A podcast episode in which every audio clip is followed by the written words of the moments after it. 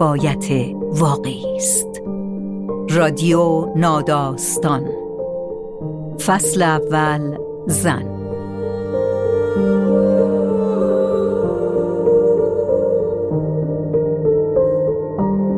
تقدیم به زنان که جزئیات در نگاهشان است. حامی این فصل از پادکست رادیو ناداستان شیرالات شودر.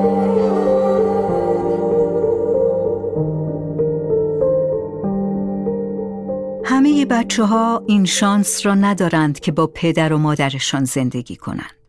بچه های بی سرپرست، بچه های پربرشگاهی، فرزندان ناخواسته سر راهی، بچه های گم شده و کودکان جنگ زده مجبورند در دنیای تاریک بدون پدر و مادر قد بکشند. در جهانی که گاهی ترسناک به نظر می رسد. این کودکان مفهوم ازلی مهر مادری و سایه پدری را گاهی مخدوش و تکه پاره تجربه می کنند. محتاب صداقت در این زندگی نگاره از تجربه زندگی در پرورشگاه نوشته. از مفهوم بی سر و شکلی به نام جدایی که او را برای همیشه از تجربه ناب مهر مادری محروم کرده. خانه سمیه نوشته محتاب صداقت با صدای بهار کاتوزی پاییز 65 وقتی من و مادرم در ترمینال مسافربری جنوب از اتوبوس ماه شهر تهران پیاده شدیم در خیال دورمان هم نمی گنجید که این آخرین سفر دو نفره من خواهد بود. مادرم چشمهای درشت و لبخند قشنگی داشت. 17 ساله بود که با پدرم ازدواج کرد و هشت ماه بعد از عروسی وقتی مرا هفت ماه باردار بود درست رأس ساعت یازده و سی و چهار دقیقه دوم مهر نه پدرم را در بمباران آموزش و پرورش آبادان از دست داد. جنگ همسر و شهرش را یکجا از او گرفت و آوارش کرد. من دو ماه بعد از شهادت پدرم توی خوابگاه جنگ زده های شیراز به دنیا آمدم. دو سال بعد از به دنیا آمدنم مادر بزرگ تنها حامی مادرم از دنیا رفت و مادرم راهی جز رفتن به ماه شهر و زندگی با برادر بزرگترش نداشت. ما تا قبل از آن پاییز نحس چهار سال مهمان ناخوانده دایی و ساکن کوچکترین اتاق خانه آنها بودیم. شش سالم تمام نشده بود که اداره کل بنیاد شهید تهران ما یعنی من و مادرم را خواست. خبر رفتنمان به تهران مادرم را گوشگیر و ساکت کرده بود. لب به غذا نمی‌زد و ساعتها از اتاقمان بیرون نمی آمد. پریشان و آشفته بود و از سوال و جوابهای بیپایان اطرافیان دوری می کرد. ماجرا از این قرار بود که سه ماه قبلش با یکی از همکاران داییم عقد کرده بود. بدون آن که بداند ازدواج همسران شهید بدون اذن بنیاد جایز نبوده و حالا ترسیده بود. برخلاف مادر من اما هیجان زده بودم. خبر سفر به تهران را اولین بار دایی به من داد. معلوم بود کلی فکر کرده چه بگوید و چطور بگوید که من با سوال و جوابهای بیپایانم گیرش نیندازم. من اما ذوق داشتم و تهران برایم خیابان ولی اصر، خیابان جامجم، برنامه کودک بود. شروع کردم به نقاشی کشیدن. دفتر نقاشی از دستم نمیافتاد. می‌خواستم خانم مجری برنامه کودک دیگر بهانه‌ای برای پخش نکردن نقاشی هایم نداشته باشد. خبر رفتنم را با افتخار به گوش بچه های همسایه هم رساندم. بچه هایی که هیچ وقت دیگری ندیدمشان. اوایل پاییز 65 بود که آزم تهران شدیم. دایی فقط تا ترمینال ماه شهر با ما آمد. لابد فکر می کرد اوضاع آنقدر پیچیده نیست که چند روز مرخصی حرامش کند. شاید هم روی مؤثر بودن اشکهای دم مشک خواهرش مقابل مردان با خدا حساب کرده بود و پیش خودش فکر کرده بود یک زن تنها همراه دختر بچهش تصویر غمانگیزتری دارد و تأثیر بهتری می‌گذارد. اما نه او و نه مامان فکر نمی کردند سفر به تهران آنقدر طول بکشد. این را می‌شد از ساک کوچکی که مامان جمع کرده بود فهمید. نگذاشت لباس توری قرمزی را که عمویم از سفر حج برایم سوقات آورده بود بردارم و نه اجازه داد عروسک موقهوهیم را بیاورم. دفتر نقاشی را هم با کلی قور زدن توی زیپ بغل ساک چپاند. هوا هنوز روشن نشده بود که به تهران رسیدیم. ترمینال جنوب جای سوزن انداختن نبود. هر طرف سر میگرداندیم سرباز یا خانواده جنگ زده ای می دیدیم که یا آزم جنوب بودند یا از جنوب برمیگشتند. سالن مدام پر و خالی می شد و صدای بلندگوهایی که ساعت حرکت را اعلام می کردند لحظه قطع نمی شد. من گیج خواب بودم و از ترس گم شدن گوشه چادر مادرم را گرفته بودم و همراهش این طرف و آن طرف می رفتم. پاییز آن سال هوا خیلی سرد بود و برای ما که از جنوب آمده بودیم سردتر. سوز سرما از ژاکت کامباییم رد می شد و به خورد پوستم می رفت و توی تنم لرز می انداخت. با اولین ماشین به ساختمان بنیاد در خیابان طالقانی رفتیم و قبل از پیاده شدن مادر یک روسری مشکی مچاله از کیفش درآورد و روی سرم انداخت و گره محکمی زد. ما همراه کارمندانی که تازه رسیده بودند وارد اداره شدیم و تا رسیدن رئیس منتظر ماندیم. رئیس که آمد، مادر رفت داخل و من کنار میز منشی روی صندلی نشستم و هر بار که او را از لای در می دیدم، داشت گریه می کرد. همون روز با ماشین بنیاد به خانه در شمال شهر رفتیم. خانه باقی بزرگ با دو امارت سنگی روبروی هم. دو شیر سفید سنگی دو طرف ورودی امارت بزرگ بود و پله های ده سانتی از حیات به در چوبی امارت می رسید. کسی به امارت بزرگ رفت و آمد نمی کرد. درش همیشه بسته بود. اما سه چهار پله بالاتر از حیات به در امارت کوچکتر می رسیدی. آن داخل با موکت و فرشهای ارزان قیمت پوشیده شده بود و جز ضروریات آشپزخانه و پتو و بالشهای داخل کموتها وسیله نداشت. ده دوازده زن جوان دیگر هم آنجا بودند. آنهایی که زودتر رسیده بودند اتاقی برداشته بودند و آنهایی که بعدتر آمده بودند مثل مسافران یکی دو روزه ساکشان را گوشه حال گذاشته بودند. همه منتظر و ترس خورده بودند. و این را از چشمهای دو دو زن و سکوت بی پایانشان می‌شد فهمید. روزها هر کدام گوشه ای از سالن کز می کردند و شبها دور هم جمع می شدند. شم روشن می کردند. کتاب دعا دست می گرفتند و با صدای بلند و محسونی امن و جیب می خواندند. صدای ناله ها و گریه هایشان طوری در امارت و باغ می پیچید که من شش ساله بیخبر از همه جا را هم غمگین می کرد. گاهی از شدت اندوه سینم سنگین می شد. هم بازی و هم صحبتی نداشتم. نه مادر که هر روز با چشمهای پف کرده از بنیاد برمیگشت حوصلم را داشت و نه زنان سیاه بوش امارت با من حرف می زدند. برای همین بیشتر وقتها در استخر بزرگ وسط باغ بازی می کردم. استخری با کاشی های فیروزهی شکسته و خاک گرفته که خانه حشرات و شاخ و برگ های خشکیده درختان شده بود. دو سه قورباغه که معلوم نبود چطور از آنجا سر درآورده بودند تنها سرگرمی من بودند. بهشان غذا می دادم و با برگهای چنار برایشان خانه می ساختم. تمام طول روز توی استخر بدون آب بازی می کردم و فقط وقتی برای نهار صدایم می زدند برمیگشتم توی امارت. امارت اغلب خلوت بود و غیر از مردهایی که دیگهای غذا را می آوردند و می بردند و پیرمردی که نگهبانی می‌داد رفت آمده دیگری نبود. برای همین وقتی آن روز آن دو دختر وارد امارت شدند جا خوردم. اطراف باغ بودم که صدای ناله کشداری بلند شد. زنها هیچ وقت وسط روز آن هم با صدای بلند گریه نمی کردند. فکر کردم حتما اتفاقی افتاده. به سمت امارت دویدم. یکی از زنها آن دوتا دختر را بغل کرده بود و دیگران دورشان جمع شده بودند. دو دختر حدوداً چارده پانزده ساله قد بلند و چشم و ابرو مشکی که به نظرم زیادی زیبا می آمدند. زنها که عقب رفتند نزدیکشان شدم. فکر می کردم دوست پیدا کردم. یکی از آنها وسط گریه به من لبخند زد. اما روسریش که عقب رفت ترسیدم. کچل بود.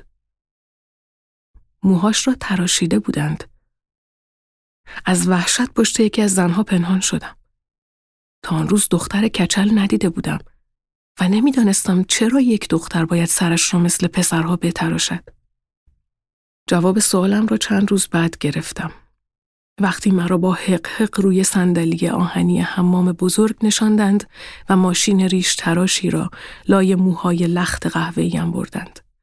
به خاطر جلوگیری از شیوع شپش. دخترها آن روز زیاد نماندند و زود رفتند.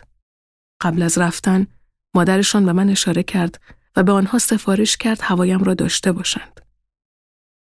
من نفهمیدم منظورش چیست و دخترها کجا باید هوایم را داشته باشند. اما تا دم در رفتم و قبل از اینکه سوار مینیبوسی شوند که آنها را آورده بود برایشان دست تکان دادم. فکر می کردم دوباره بر می گردند و دوستای خوبی می شویم. اما آن دو دختر بر نگشتند. به جایش چند روز بعد یک مرد با ریش سیاه پرپشت با اوورکوت سبز و کلاه کامبایی مشکی به امارت آمد. اولین بار بود میدیدمش.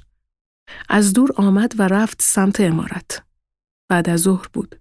زیر آفتاب ملایم پاییزی بازی می کردم که مادر صدایم زد. معمولا جز برای ناهار و شام صدایم نمی‌زد و صدا کردنش آن وقت روز غیر معمول بود. با عجله از نردبان فلزی روی دیوار استخر بالا آمدم. همان مرد را دیدم که با کمی فاصله از مادر کنار پله های بزرگ امارت ایستاده بود. به محض دیدن من اخمش باز شد و از همان فاصله با لبخند گفت میگن چون دختر خوبی بودی قرار بهت جایزه بدن. برو آماده شو بریم. نمی‌دانم به خاطر جایزه بود یا شباهت زیادش به عمویم که دویدم و آماده شدم. ذوق گرفتن جایزه آنقدر دست پاچم کرده بود که نه صورت رنگ پریده مادرم را دیدم نه اشکهایش و نه لرزش دستهایش وقتی لباسهایم را تنم می کرد. برایم توضیح نداد چرا باید تنها بروم. نگفت چرا باید ساک لباسهایم را ببرم. نگفت چرا زنهای امارت با قصه نگاهم می کنند. نگفت چرا همراهم نمی آید. فقط آماده که شدم بغلم کرد. حرف نمی‌زد. هیچ چیزی نمی گفت. فقط سر و صورتم را می بوسید. زیاد. من اما نبوسیدمش.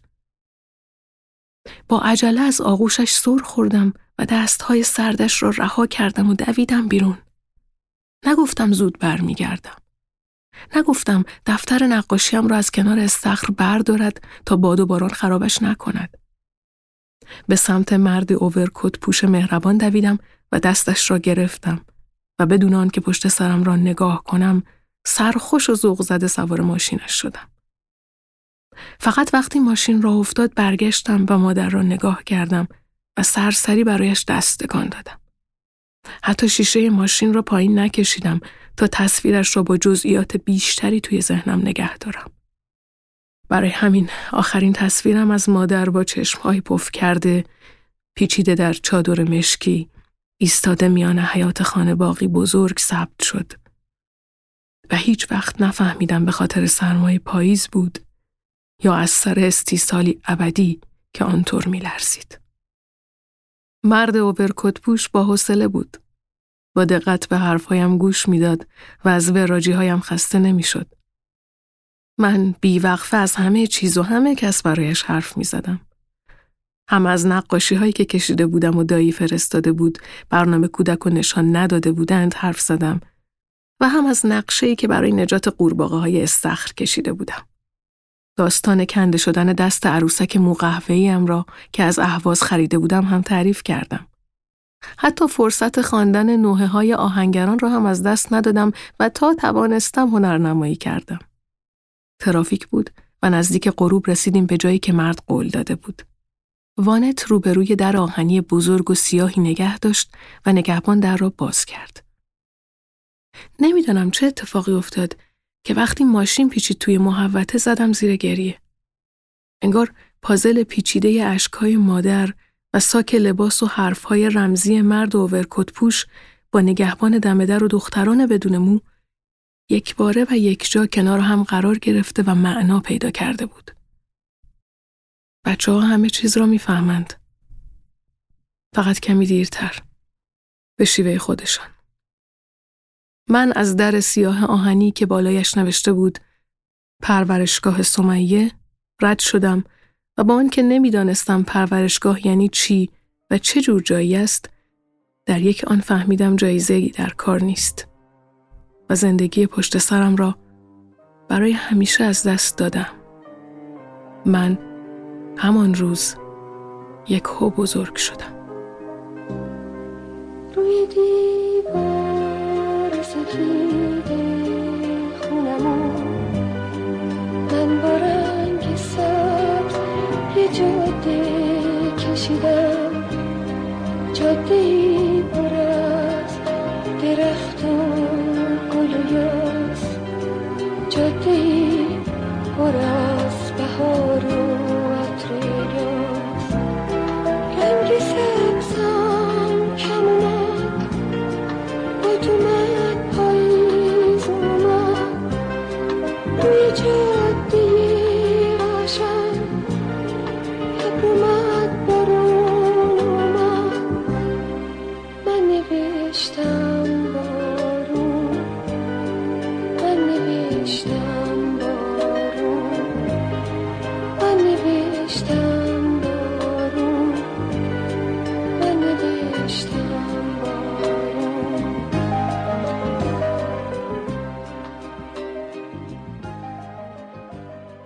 از لحظه ای که تصمیم گرفتم مادرم را پیدا کنم تا وقتی آدرسش را گوشه سر رسیدم یادداشت کردم سه ماه بیشتر طول نکشید.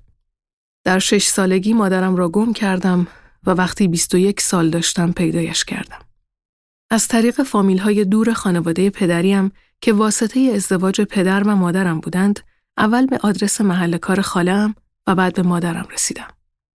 شنیدن اینکه دقیقا کجا و چطور زندگی می کند همانقدر که هیجان زدم کرده بود ترسانده بودم. لحظه دیدارمان را مدام توی ذهنم می ساختم و نحوه برخوردم را مرور می کردم. ساعتها به تنها عکس سه در جهار کهنه که از او داشتم خیره می شدم و سعی می کردم صورت چهل ساله حالایش را تصور کنم. زیر چشمش چین و چروک میانداختم و تارهای سفید لابلای موهای خرماییش میکاشتم. زنگ صدایش را اما به یاد نمی آوردم. فرکانس صدایش به مرور از ذهنم محو شده بود. به نظرم صدا اولین چیزی است که آدم ها از یاد می‌برند. خصوصا اگر فرصت نکرده باشند حتی یک آوای کوچک برای خودشان ضبط کنند. گوشها انگار فراموشکارترند. دو روز بعد از گرفتن آدرس آمدم تهران. توی یک هتل اتاق گرفتم و علا رقم خستگی سیزده ساعت اتوبوس سواری بدون آنکه استراحت کنم به سمت تنها آدرسی که از مادرم داشتم رفتم. تهران مثل همیشه شلوغ بود و تاریک بود و آلوده بود و من دلم می‌خواست از ماشینی که داشت با سرعت مرا به مادری که حتی صدایش را از خاطر برده بودم میرساند پرت کنم پایین. تمنا داشتم و در عین حال حذر می‌کردم. مثل بچه‌ای که تمام عمر آرزوی دوچرخه داشته و حالا که به آرزویش رسیده یادش آمده پا ندارد. اما باید می‌رفتم و با زنی که مادرم بود آشنا می شدم. تاکسی روبروی بنبست باریکی نگه داشت. انتهای بنبست در باریک آبی رنگی بود. دری که پشت آن زنی ایستاده بود که پانزده سال پیش مادر صدایش می کردم. دستم را هنوز از روی زنگ بر نداشته بودم که در را باز کرد. خودش بود. زنی که سالها از لای عکس های رنگ و رو رفته قدیمی به من نگاه می کرد. زن چهل ساله ای که به پنجاه و چند ساله ها می‌خورد. با چشمهایی غمگین، صورتی تکیده و لبخندی که دندان نداشت. زنی که مادرم بود و شبیه مادرم نبود. هزار باران لحظه را در خیالم ساخته بودم و حرفهایم را مرور کرده بودم. اما آن لحظه فقط نگاهش کردم و لبخند زدم. خشمی که پانزده سال در جانم ریشه دوانده بود، جایش را به ترحمی عجیب داده بود. به حسی از دلتنگی که حتی دلتنگی نبود. هم را بغل کردیم و اشک ریختیم. من برای زنی که همه چیزش را از دست داده بود و او بود برای دختری که زبانش نمیچرخید مامان صدایش کند. فقط سلام و احوال پرسی کردیم. هیچ چیز دیگری نگفتیم. هیچ چیز دیگری نپرسیدیم. و ساعتها روبروی هم نشستیم و به خاطرات خاله گوش دادیم و یواشکی به هم نگاه کردیم و لبخند زدیم. شنیدن این که بعد از بردن من به امید پس گرفتنم طلاق گرفته و ماه شهر را ترک کرده و ساکن خانه خالم شده و از آن موقع به بعد با بیماری اعصاب سختی دست و پنجه نرم می کند از خشمم کم نکرد. فقط آن را با ترحمی آزاردهنده همراه کرد. زیاد نماندم. مثل همان غروب آخر از آغوشش سر خوردم و بیرون زدم. همزمان هم احساس گناه می کردم و هم دلم برای خودم می سوخت. نه به خاطر فریادی که سالها توی ذهنم بر سرش کشیده بودم. نه برای اینکه فهمیده بودم روزگار او سختتر از من گذشته. به خاطر اینکه حسی به او نداشتم.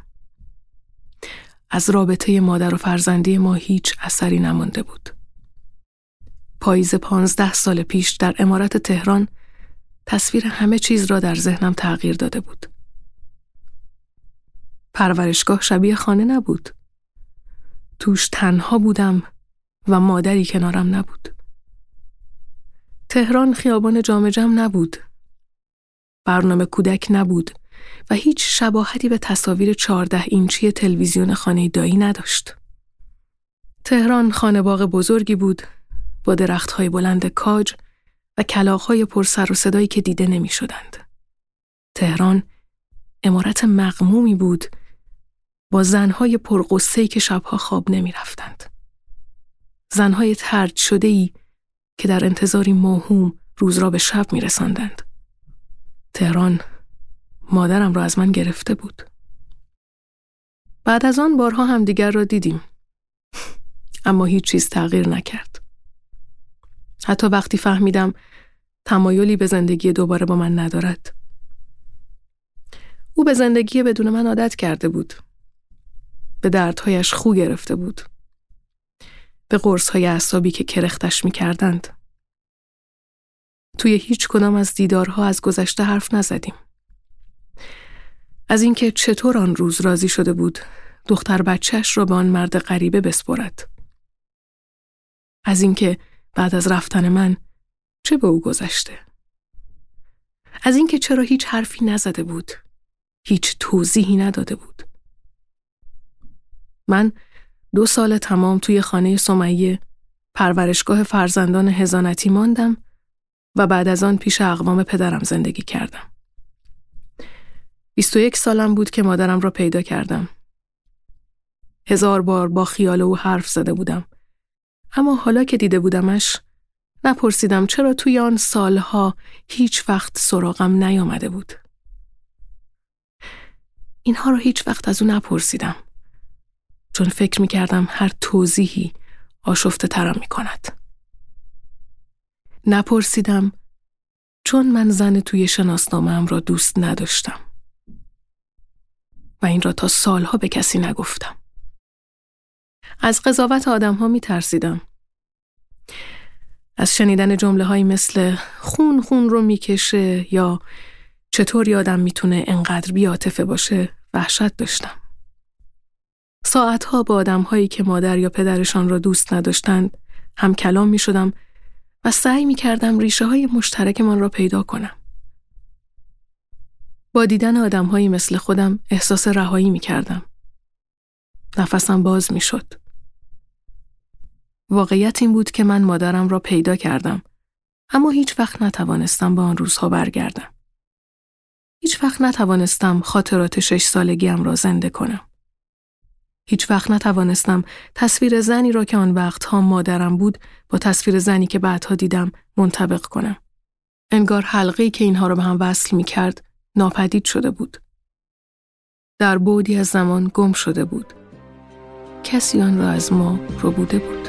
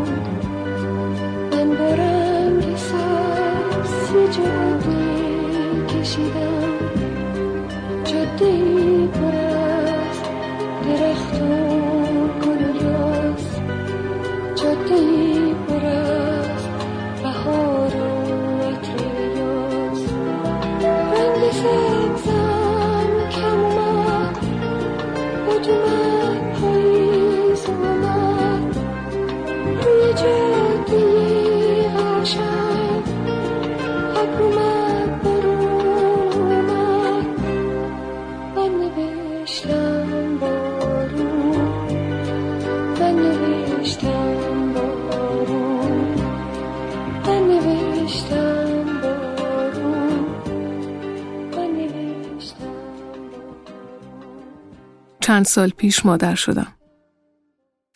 از وقتی دخترم به دنیا آمد دلم نمی‌خواست از کنارش جون بخورم. تک تک عادتهایش رو توی سرم ضبط می‌کردم.